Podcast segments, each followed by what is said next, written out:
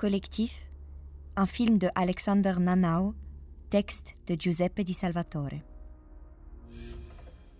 Un rocker crie un texte contre la corruption.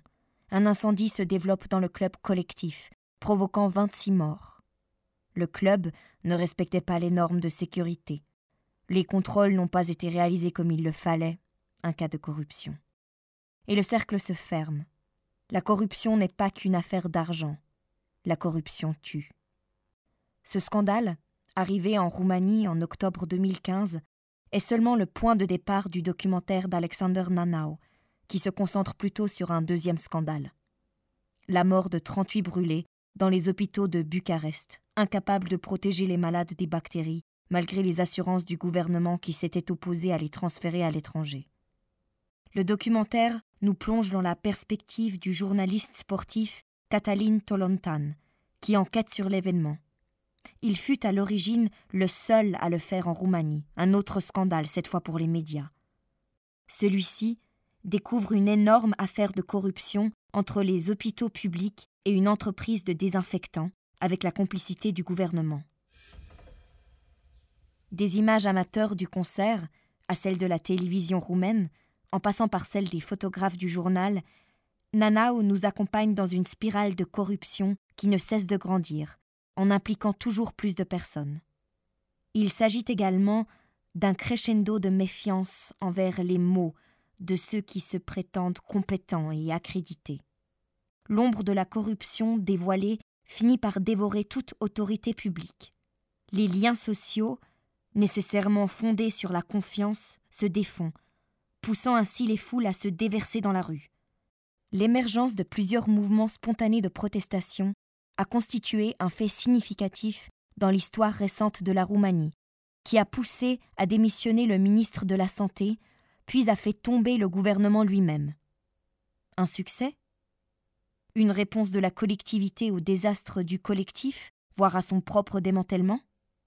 Voilà la question qu'Alexandre Nanau se pose sérieusement. Et au milieu de collectifs, nous faisons l'expérience d'un bouleversement de la perspective inattendu et étonnant.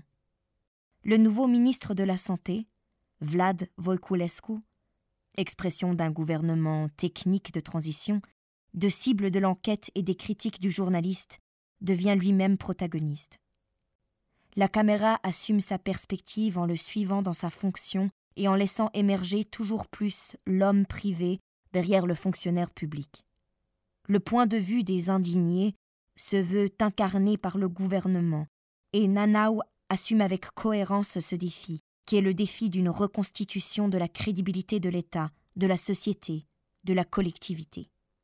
Or, l'expérience de Voiculescu décrit un parcours où l'émergence de l'homme privé exprime son impuissance à changer un système de corruption étendu à l'intérieur et à l'extérieur du ministère. Ce parcours nous mène jusqu'aux élections qui consacrent la victoire écrasante du Parti social-démocrate, évidemment impliqué dans plusieurs graves affaires de corruption.